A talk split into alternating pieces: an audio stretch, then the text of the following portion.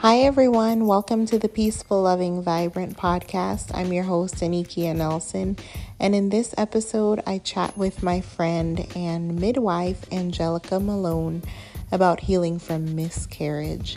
About one in four women experience a pregnancy loss, and I am one of those women. So it's my honor to share my story with you as well as some really tangible resources for anyone else who's going through this. So let's dive in.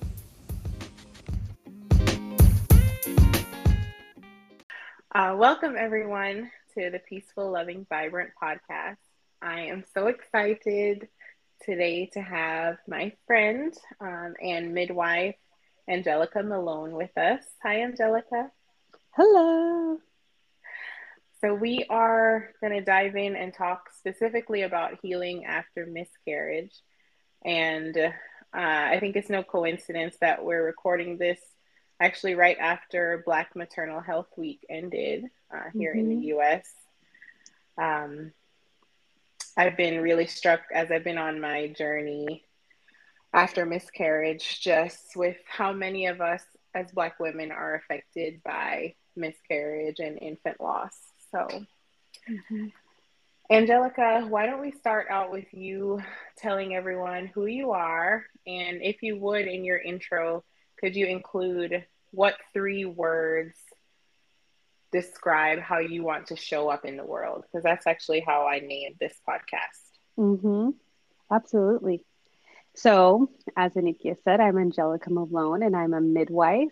I'm actually a home birth midwife, which means I specialize in birth that happens outside of the hospital. I have a master's degree in midwifery. And during that time that I studied midwifery is actually where Nikki and I met. So our journey has been um, together for a few years now. I am a mother. I have two girls. They're seven and nine years old, and I call them my little women because I like to remember that I'm raising women. I'm not just raising people who will be tiny girls forever. And so, mm-hmm. hopefully, preparing them for walking in whatever their calling is as women and not just, you know, people kind of along for the ride as children. I have a husband who I've been married to for 14 years. He's active duty Coast Guard, and that's also where we met. Um, I was in the Coast Guard um, when I graduated high school at 17. I joined the Coast Guard, and that's actually where my entrance into healthcare started. I was a corpsman for six years, which I absolutely loved. Um, joining the Coast Guard was one of the best decisions I ever made. It allowed me to get opportunities to work in healthcare, to really be challenged. I worked aboard a ship as my first unit. If anyone's familiar with the military, you have units that you're stationed at. And so during that time, I worked with the chief and myself, so a supervisor and myself, we worked on a ship caring for around 150 crew member crew members plus or minus whoever else came on board. And so during that time, I got the opportunity to do general like primary care. Essentially, that's what um, corpsmen um, do on a ship in the Coast Guard. We don't have physicians or nurses or anything like that. So everything from a strep throat to STIs in uh, for STIs to vaccines to medevacing people off for major healthcare emergencies. That was what I did. I was also an wow. EMT. Yeah, so that was my first entrance into healthcare. It showed me how much I loved healthcare, how good I was at it. I actually had the opportunity to have really challenging experiences and then be rewarded for that. I was the Coast Guard Atlantic Area Sailor of the Year um, as a third class. So that was a really big deal and showed me just how much I loved healthcare, but also was meant to be in this role. And so I realized during my time in the Coast Guard how much I really enjoyed working with women, though I primarily cared for men. But women, when they came in, they always had these really dynamic stories and wanted to share them and was was looking for something beyond just like a band-aid to fix them you know men came in and they were kind of like just do whatever. Tell me what to do so i can get out of here. But women were like well let me tell you the story. And i really enjoyed that. And i really realized that i wanted to be working with women primarily. And i wanted to be able to sit and hear stories and then be kind of a pillar in their life especially as they were making these life transitions. And I thought I wanted to be an OBGYN and I, I got out of the military specifically with the goal of becoming um, I'm going into medicine, but along the way, I realized that what I really was supposed to be doing was becoming a midwife. And then, even more particularly, I was supposed to be a home birth midwife. So far from what I originally thought, right? I love being challenged. I still love medicine. I still love science and research. And that's heavily a part of what I do as a midwife. It's not just, you know, throwing herbs at someone, though I love herbal, herbalism. And so, anyway, um, I now practice as a midwife here in Puerto Rico, and I have my own practice called Sol Midwifery and Wellness. Um, yeah, and my three words are light, bold, and knowledgeable. I really hope that I travel light and that um, when I enter into a space, I don't just come and bombard, but that I actually come in and I provide like a lifting of spirits and that I'm there to encourage and I'm not just, you know, clearing the way. I actually create space for others, but bold in that I'm not timid, that when I'm encountered with adversity, I can rise to the occasion. And then I really pride myself being on being a knowledgeable person that's constantly evolving and learning and adding to, I guess, my my knowledge bank. I love that. And I can definitely say from our interactions that you embody all of those things. Um, mm-hmm. Um, I have really been struck by how knowledgeable you are um, about so many things when it comes to women's health. And I know I've told you this many times before. Uh, and certainly, I remember the first time we met um, at Trap Vinyasa, actually. Oh yes, you certainly, you certainly do bring that that light to the spaces you occupy. So thank you for sharing that. And I really like how you took us back to the Coast Guard. Uh, I don't think I realized how long you served in the Coast Guard and how that was your introduction to healthcare. Mm-hmm. Um, and uh, it really struck me when you said you enjoyed listening to women's stories because you are the first person that I told any of my birth stories to.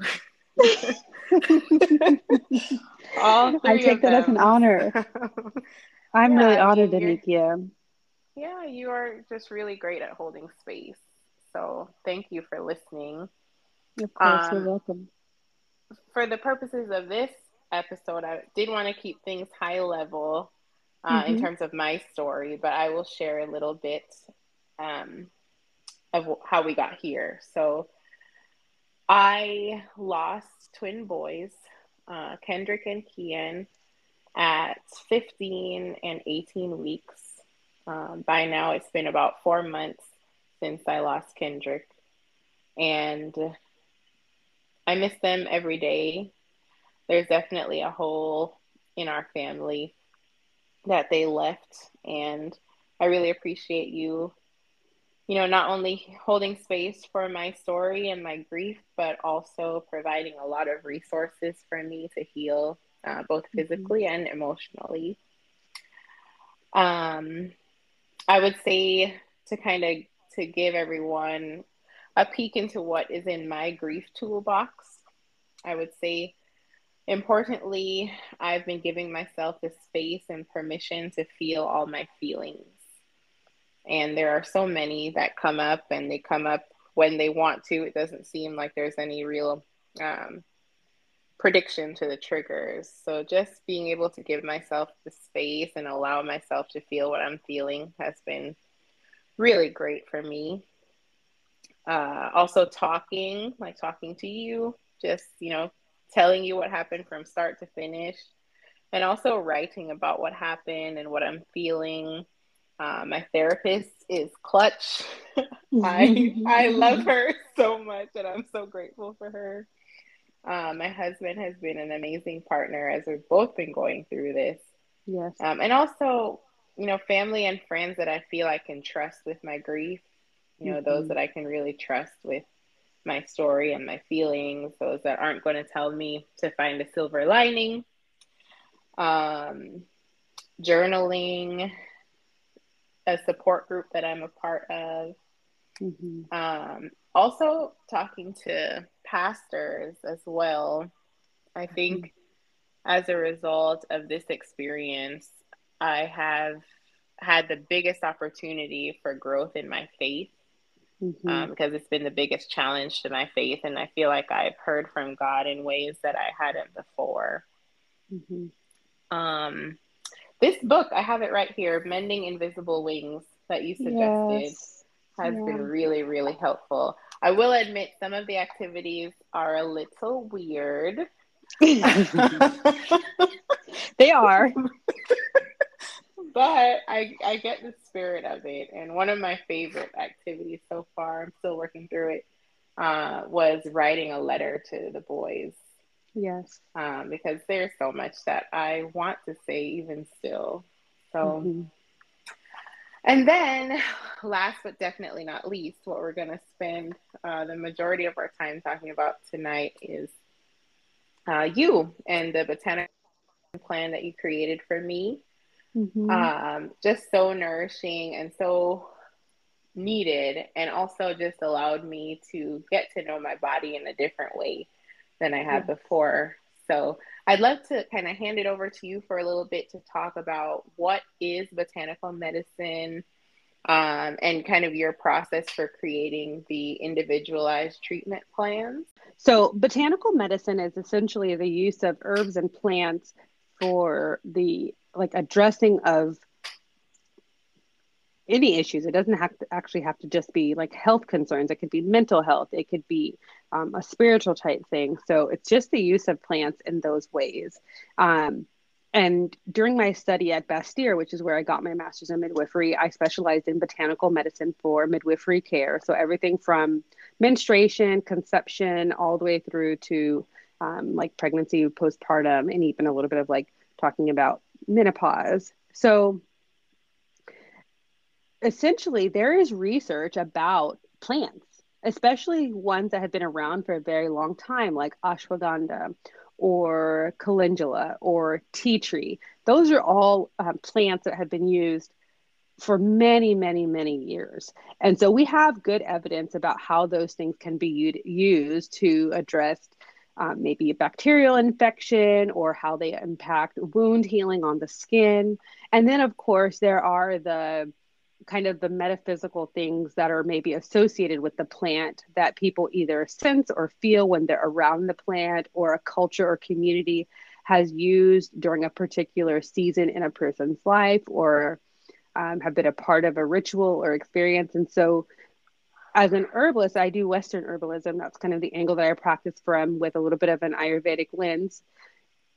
You are trying to think of plants not just in this kind of the way that we think of allopathic medicine, like you take this thing to address this other issue. We try not to think of plants like that. We try and think of all of the parts of the plant. So we think of it energetically, we think about it based on the constituents or the properties of the plant. So, kind of like tea tree um, has properties that make it antimicrobial or antibacterial, but also there's like the aroma that's with a tea with tea tree oil. So, depending on how you're offering it to someone, you might want to consider do they how do they handle strong smells? Um, where are they applying it? There are obviously um, volatile oils associated with it that can be strong or burn the skin. And so you're thinking of plants, like I said, not just from this direct, like using it to heal or um, address this health condition, but kind of all together looking at the big picture of the plant. And that happens when you spend time with the plant. So, you know, people can think that kind of sounds really woo woo, but that could mean like watching where it grows watching when it thrives and when it um, doesn't do so well what are the conditions where it springs up um, things like that but also then paying attention to the person that you're giving it to like if you're giving it something to a very fiery person with a very strong boisterous personality that's constantly kind of in this heated state sweats very easily or has very flushed skin or um, is suffering with maybe like acne or something that's very hot then maybe you would want to be thinking about herbs that kind of have a more cooling property, like mint. Um, and so, whenever I create a plant, I'm thinking about, about the plant itself, those little pieces of the plant, like I said, the growing properties of it, the constituents of the plant, you know, the energetics in that manner. And then I'm also thinking of, similarly of those same type of things within a person and trying to figure out which things would go well together. So, um, it's kind of like getting to know the plant, getting to know the person you're serving really well. And then you can create a plan that really just resonates with the person. And of course, you're always looking out for allergic reactions or things that they're sensitive to, um, and asking the person how it feels when they use it. Because even if I think I've kind of, in quotes, read the person very well and I understand the plant very well, obviously when the person uses it, that's a whole different story. And so you do want to take that into account. And so herbal medicine or botanical medicine is essentially supporting someone and helping them to have this optimal well-being with the use of plants. We're not able to say that it treats or is able to um, cure anything. That's that's something we can't we can't say. So you'll often hear someone saying like it will support or it will encourage or balance things like that, which in my mind is a little bit frustrating because it almost adds to the perception that herbalism and botanical medicine is purely metaphysical and is very woo woo, and as if there is no research evidence about it. But there are. And so at this point in our country, we can't say those things when we're using plants to address a condition or a concern. And so um, you'll often find kind of vague terminology used to describe how a plant can be used to help someone. So, are those restrictions because of um, regulations and that sort of thing? Yes. Yeah. Okay. Okay. Mm-hmm. Yeah. Okay. Well, thank you for that. Um, that introduction. It so as much as I um, I get what you're saying about you know those regulations restricting how we talk about botanical medicine it's actually kind of refreshing to me to not hear that direct correlation like this treats this mm-hmm. because i feel like in our healthcare system there is very much a disease model and not a wellness model absolutely um, there's not really that support for prevention and like you said optimizing your well-being mm-hmm. and i mm-hmm. think there's really a place um, it sounds like botanical medicine can play that role in you know helping people take a step back and thinking not just about this problem in isolation that they have yes. but how can how can they support their entire well-being one of the things that struck me when we talked while you were creating my plan is how detailed your questions were i was not yes. expecting that but it makes a yes. lot of sense yeah, we want to know about, you know, your bowels. We want to know about, you know, what do you like to eat? What is it that you, you know, how do you sleep? How do you feel? Like all of that really makes a difference. And that's a part kind of of the Ayurvedic piece, but also just, you know, as I'm thinking about combining certain herbs, if you're someone who doesn't like hot drinks or you're someone who doesn't already kind of feels very oily or heavy, maybe an oil wouldn't be something that I give you. So it's it's really important mode of obtaining the herb like the way that you're going to take it whether or not you're going to rub it on your skin you're going to drink it in a hot drink you're going to make it into um, i don't know a decoction on the stove that all really plays a part like does this person need a moment of sitting over the stove and smelling the aroma of this thing brewing is that a hmm. part of would would that whole process add and help them and addressing what they're experiencing. Would the process of like rubbing this on their body also be a part of the healing process? Or does this person need, you know, to sit in a bathtub and just sit in the herbs? And maybe it's not only about the herbs, it's really about the process of sitting and just mm-hmm. allowing themselves to think. And so we try and think of all of that when we create a plan. And so by asking these detailed questions, we get a better picture of who you are um, that we can't really just it's a little bit more difficult to ask in a general conversation. Yeah, that makes a lot of sense. And that really resonates with me. Um, I think one of the one of the real benefits of the plan that you created for me is that it allowed me to do something to take care mm-hmm. of myself at a time when I really was stuck as to what do I do. You know, like Absolutely. It's, it's, postpartum without the baby. Like when you have the baby, you know what you're supposed to be doing. Yes. you're supposed to be taking care of the baby. And then after miscarriage and after, you know, the weeks that I spent really with my health deteriorating, I was at a loss as to what do I do. So even just like brewing the tea or mm-hmm. brewing the the bath and sitting in the bath, it was so healing for me in terms mm-hmm. of like I know exactly what I'm supposed to be doing. Like this is for me, uh, with the added benefit that you know it helps helps with womb healing. So. Mm-hmm. Kind of on that note, what would you say are the major things that we should be considering when it comes to healing after miscarriage? This is a great question, Anikia. I think you touched on it uh, just now when you said that you didn't you didn't have the baby, but you had the postpartum, mm-hmm. and I have just seen repeatedly that I'm not sure if it's the the mom or the person who puts it upon themselves to think like because I don't have the baby, then I don't deserve a postpartum, or there's nothing I need to do, or if maybe their the community and the people around them kind of don't see a baby, and so then they don't think that the the mother needs any kind of support. But it's very very common that after a loss, there's nothing done to support the mom. That there's just this kind of moving on, and of course she's still grieving and others might be grieving but there's nothing that really acknowledges that the person's body has gone through this very very big change and shift and so i think that when you said the ability to like do something was is huge because mm-hmm. often in our healthcare system we almost feel like we're passengers in our health like people are telling us what to take where to go what time you'll do this, what things you need to do in preparation for this. But there's not really any control that you feel like you have over it. And miscarriage is often something that feels like it has stolen your sense of control or your autonomy.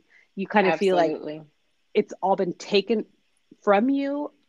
And so a big part of the plan was like you said like giving you the opportunity to do things and then also things that were a part of nourishing and healing yourself so a couple of things that I think are important. One is nutrition.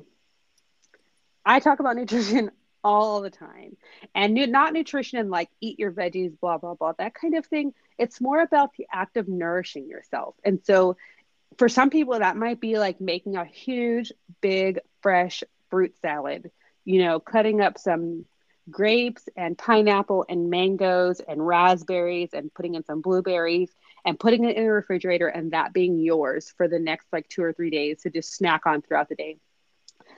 That act of eating like these really vibrant rich fruits and kind of savoring it for yourself and eating it in a beautiful bowl and like knowing that it's just there for you that is a healing thing. And that's what i mean by nutrition where for other people it might be they're feeling very frail. They're feeling like they maybe they had a lot of blood loss or maybe there was a you know a period of lots of weakness for some reason. That person i would encourage something like bone broth or some type of veggie broth with like reishi and uh, nourishing um, adaptogens.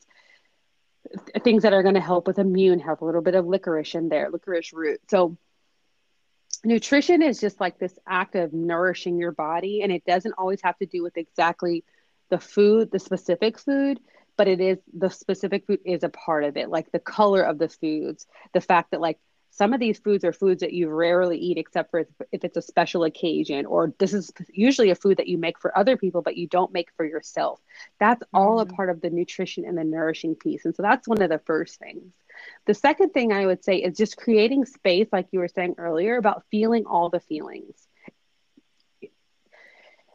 so often you know we can just feel like this e- certain emotion or this thought is not warranted around this event. Either it wasn't big enough, you know, like it wasn't significant enough, the event, so I shouldn't feel this way, or, you know, at least I am healthy, or, mm. you know, at hmm. least I have another child or something like that those kind of thoughts and feelings can come in and then you feel as though you can't express these other feelings that you have or you feel like certain thoughts are not okay.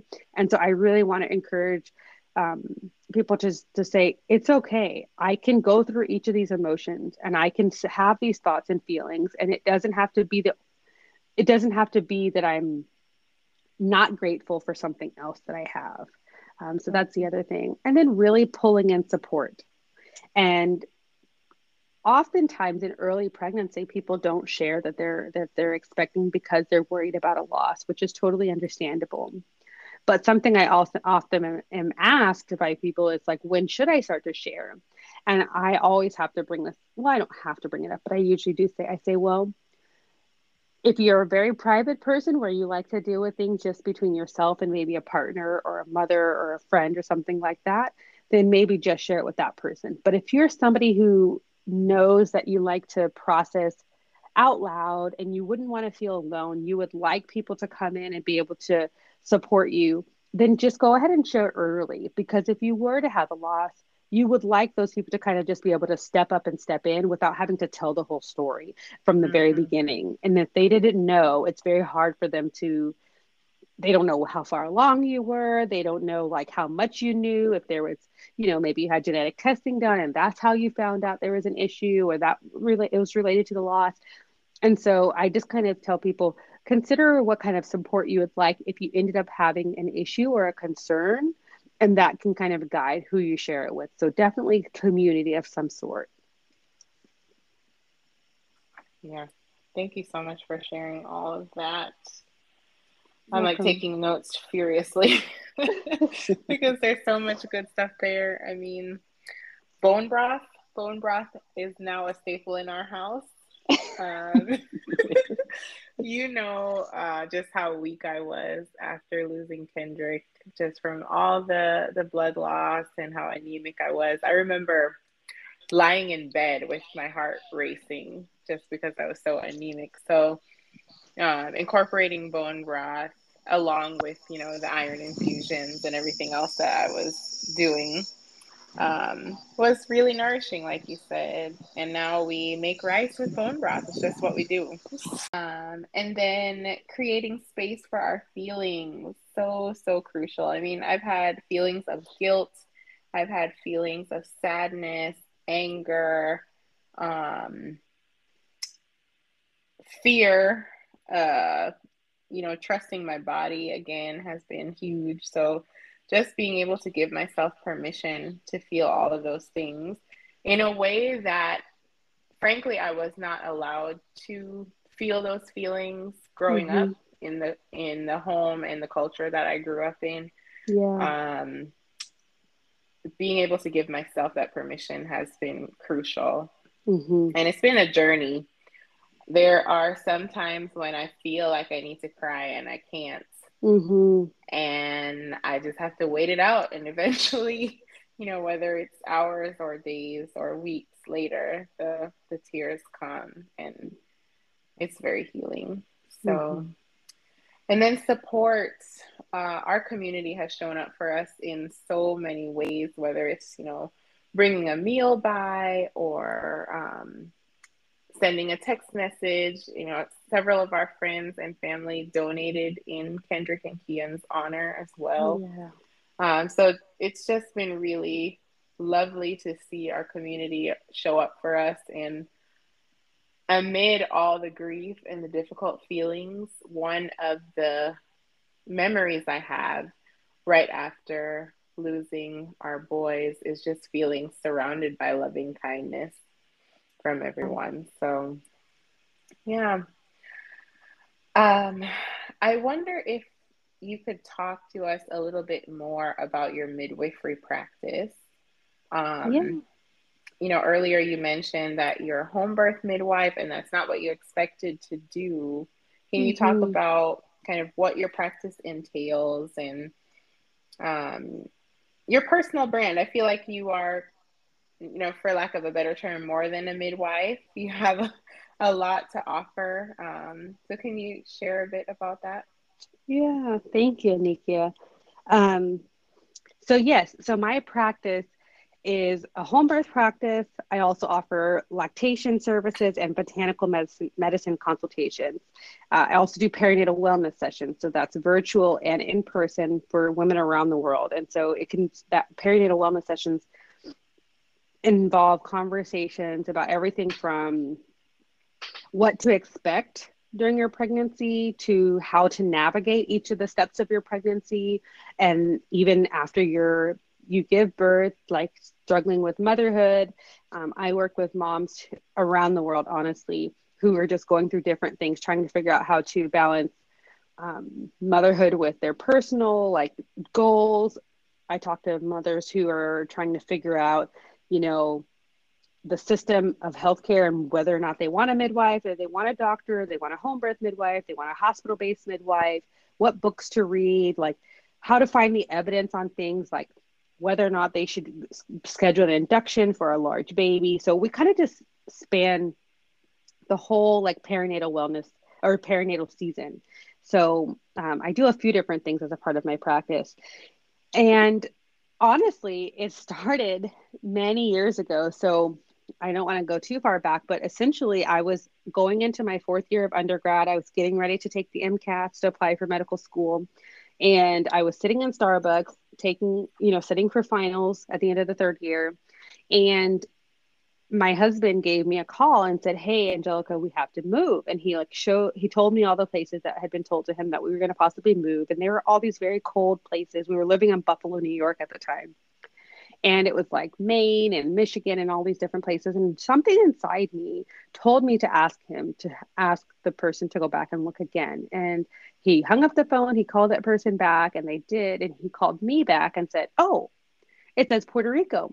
There's Puerto Rico as an option. Would you like to do that? Would you like to go there? And I said, Yes. But around that same time, I had been struggling to figure out if I really wanted to continue on in the way that I was pursuing medicine because I literally was dedicating all my time to being the most ideal med school candidate as possible. I was volunteering, I was doing all the things, and that was my whole world. And I was sacrificing my health and my future, you know, family planning type thing. And I thought that was what I was supposed to be doing, but I began to struggle and think like it doesn't seem like this is the way that I'm supposed to do it. And so when he called me and said that we had to move, I really was like, man, this sounds like an awesome opportunity, but at the same time, shouldn't I just finish what I've been working on, you know, like I was in this very rigorous program at my university that was preparing people for medical school, and the school had its own med school, and so they were very good at make kind of grooming you for applying to medical school. And so I thought if I leave or if I go to some other university that's not going to have this type of program, it's going to make it so that harder for me to get in. And so I had really been battling spiritually about what to do. And by that time he called me, I was ready, I think, to just take a break and and see what it is that I was supposed to be doing, or at least kind of recalibrating. So we ended up moving mm-hmm. to Puerto Rico.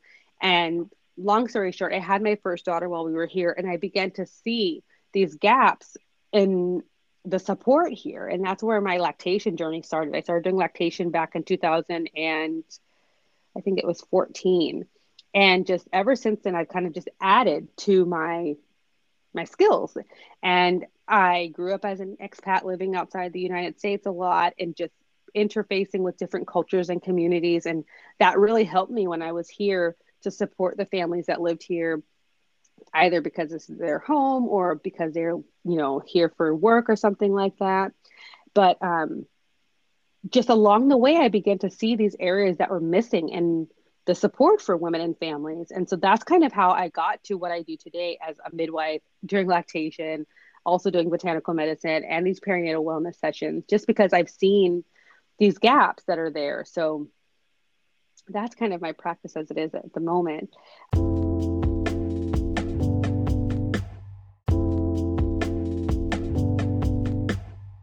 Uh, throughout your story, you know, especially as you're talking about um, trying to figure out where your path would lead you and, you know, whether you're making the right decisions. I can relate to that at different points in my journey, and mm-hmm. meditation has really supported me in that. Mm-hmm. So I'm curious how you started meditating and and what has your meditation practice kind of evolved into? Yeah. So definitely meditation and prayer are closely linked for me. So I, I think maybe after I had my second daughter is really when I started trying to find a way to do some type of consistent meditative practice that wasn't just meditating on scripture. So that was the first thing I've always kind of done is like scripture has been my my biblical scripture has been like my base. but I remember I was having trouble with sleeping and anxiety and such. And so a friend had recommended an app to me. And that's kind of where I started. And it really just helped to calm my mind at night. If I woke up in the middle of the night, it was a good thing to kind of go to. And usually those those things that I started off with were someone uh, sharing some type of story or insight or something like that, and then me kind of using that to relax.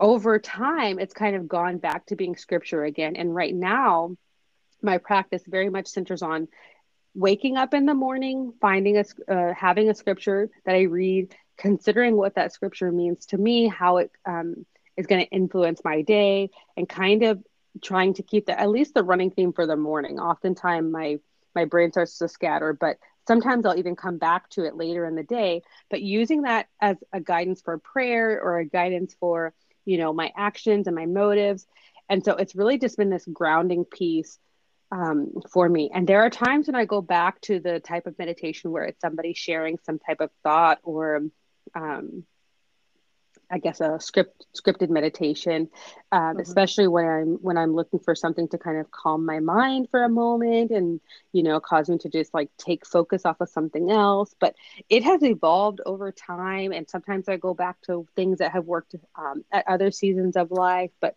I'm always really interested in how I can um, take themes that are scripturally based and use them to continually um, guide what I'm doing and guide how I'm thinking and even help to recalibrate my feelings when I feel like my feelings are kind of overtaking um, everything else. And sometimes my emotions can lead me astray. And so using that as something to just bring me back to where I, what I know is truth is really important. Mm. Like a grounding and kind of like an anchor. Yeah. Yeah, I love that. And you're the first person I've had on the show so far that has talked about the connection between meditation and scripture.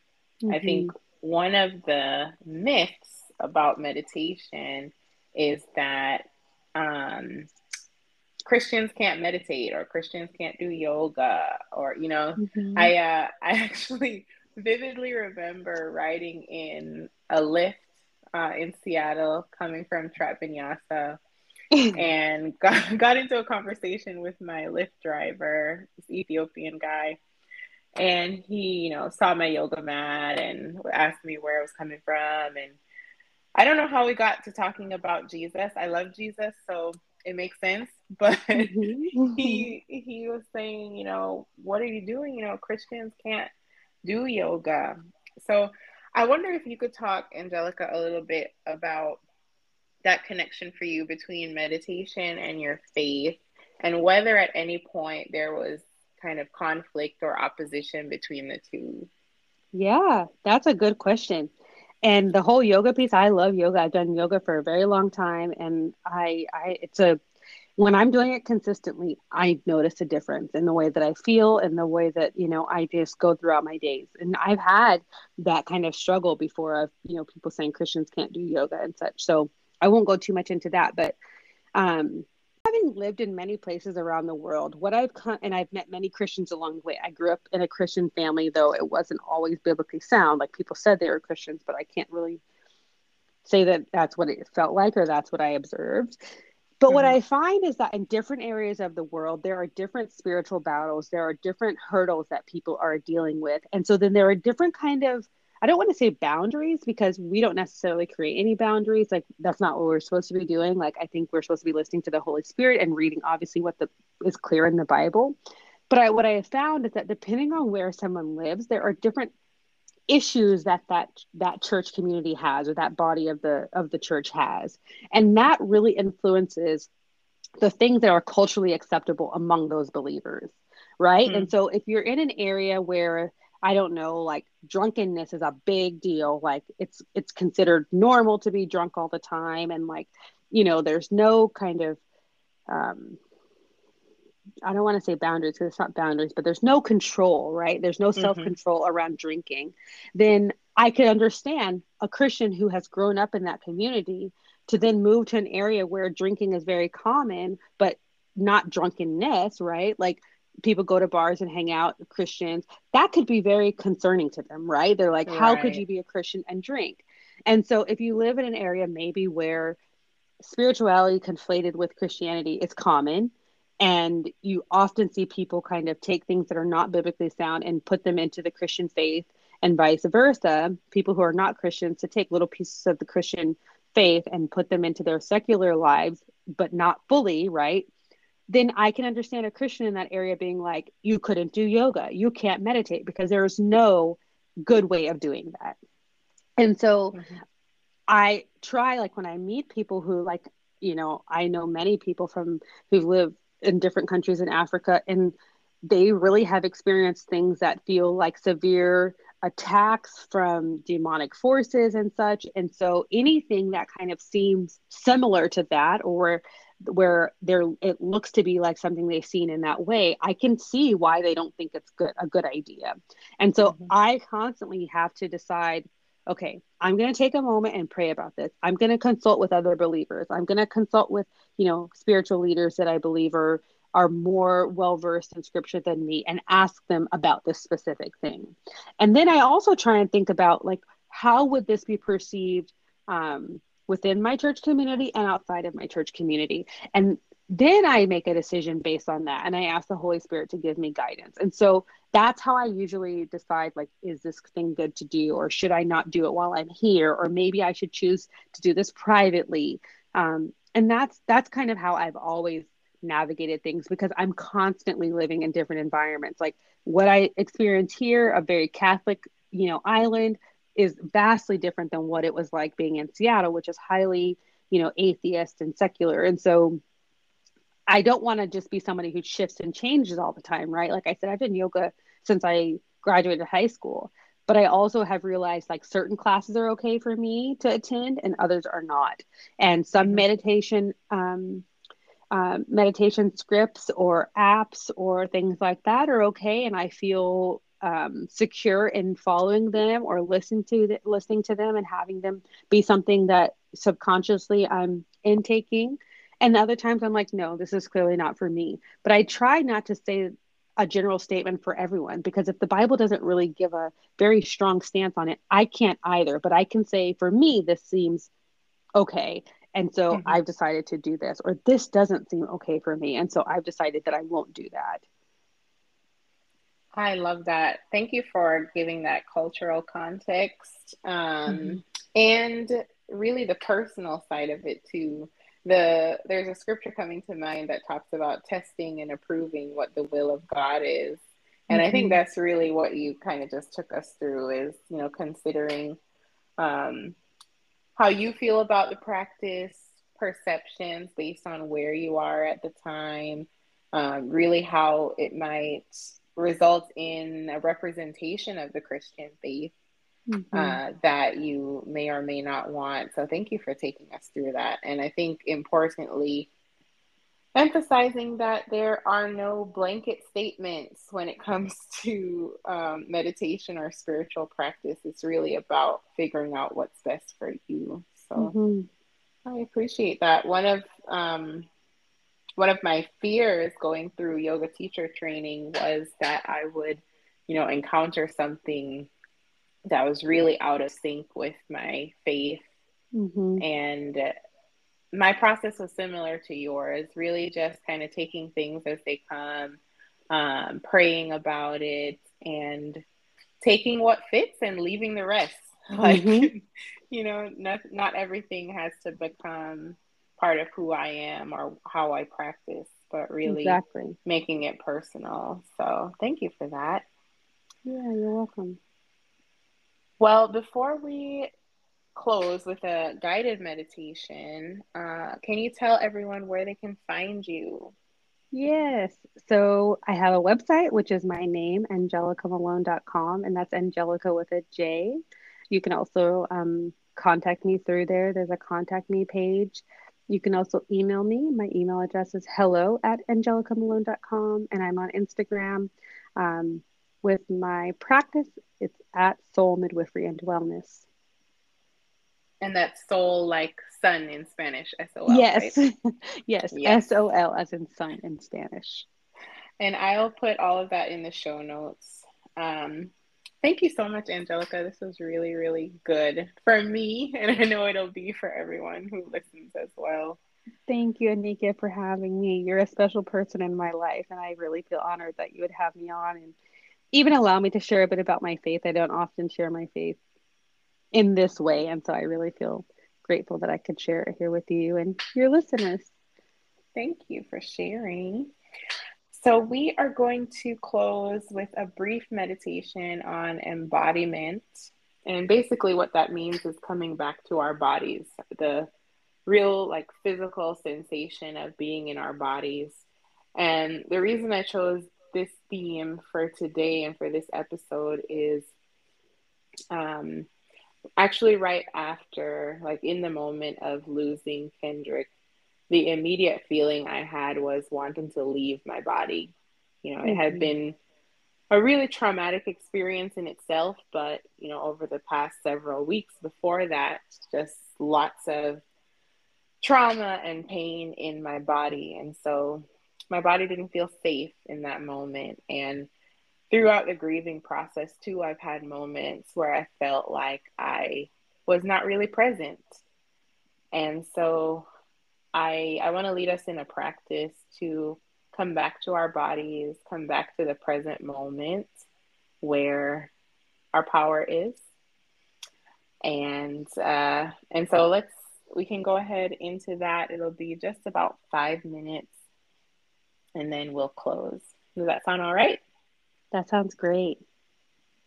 All right. So if you would find a comfortable seat of your choice.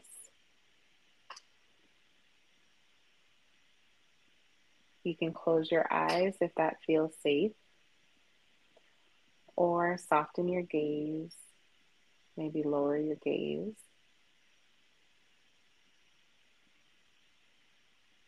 And start to notice your breath.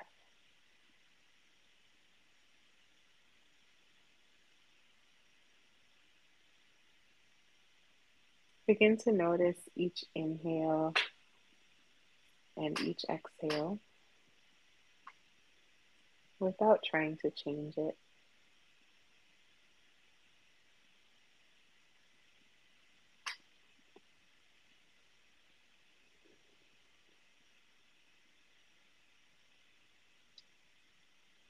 And let's bring our attention to our feet.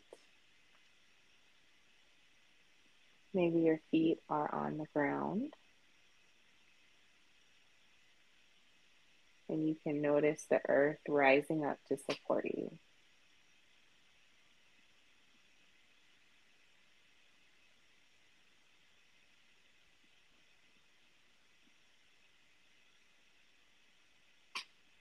I am supported.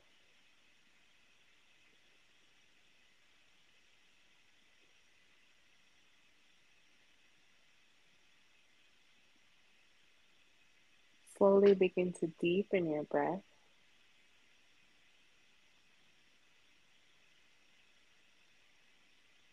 Each inhale and exhale.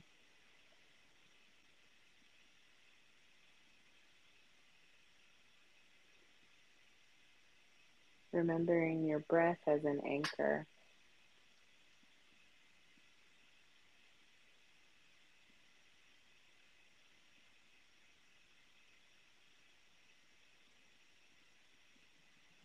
From here, I invite you to bring your attention to any area of your body that feels activated right now.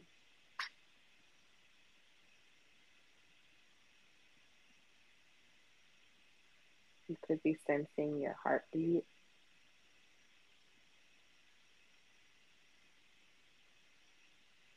You could be feeling physical tension.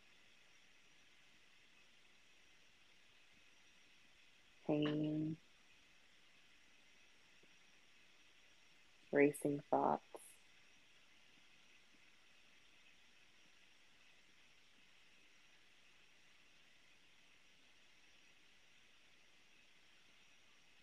And with your next breath, give yourself full permission to feel what you feel.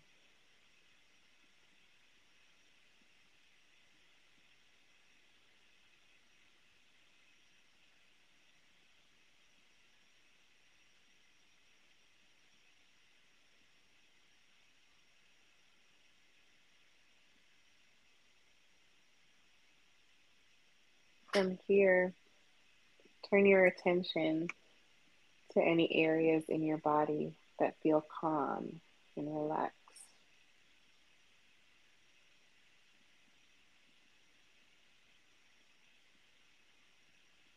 You may need to scan from the top of your head to the soles of your feet.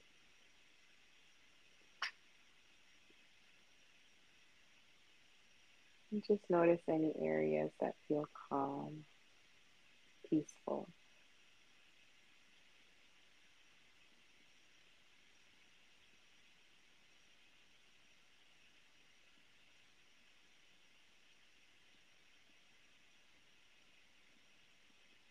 And let's use the next three breaths to breathe into those calm, peaceful areas on your own breath and timing.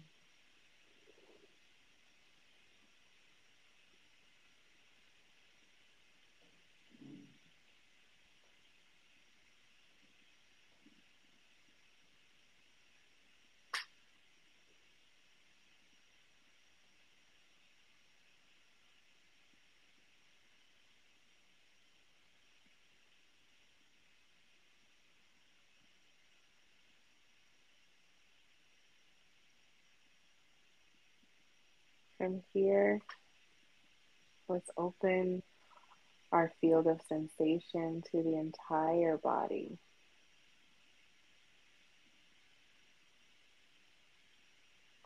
And we'll close by placing a hand on our hearts, our heart space.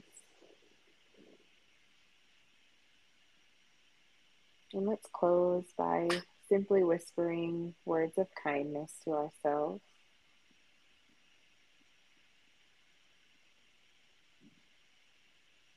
Whether that's I am supported, I am worthy of love, I am enough.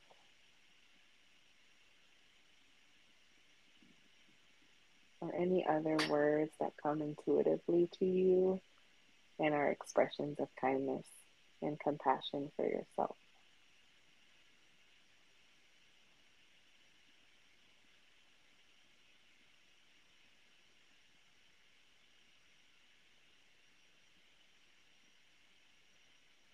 Gently wiggle your fingers and toes, bringing gentle movement back into your body.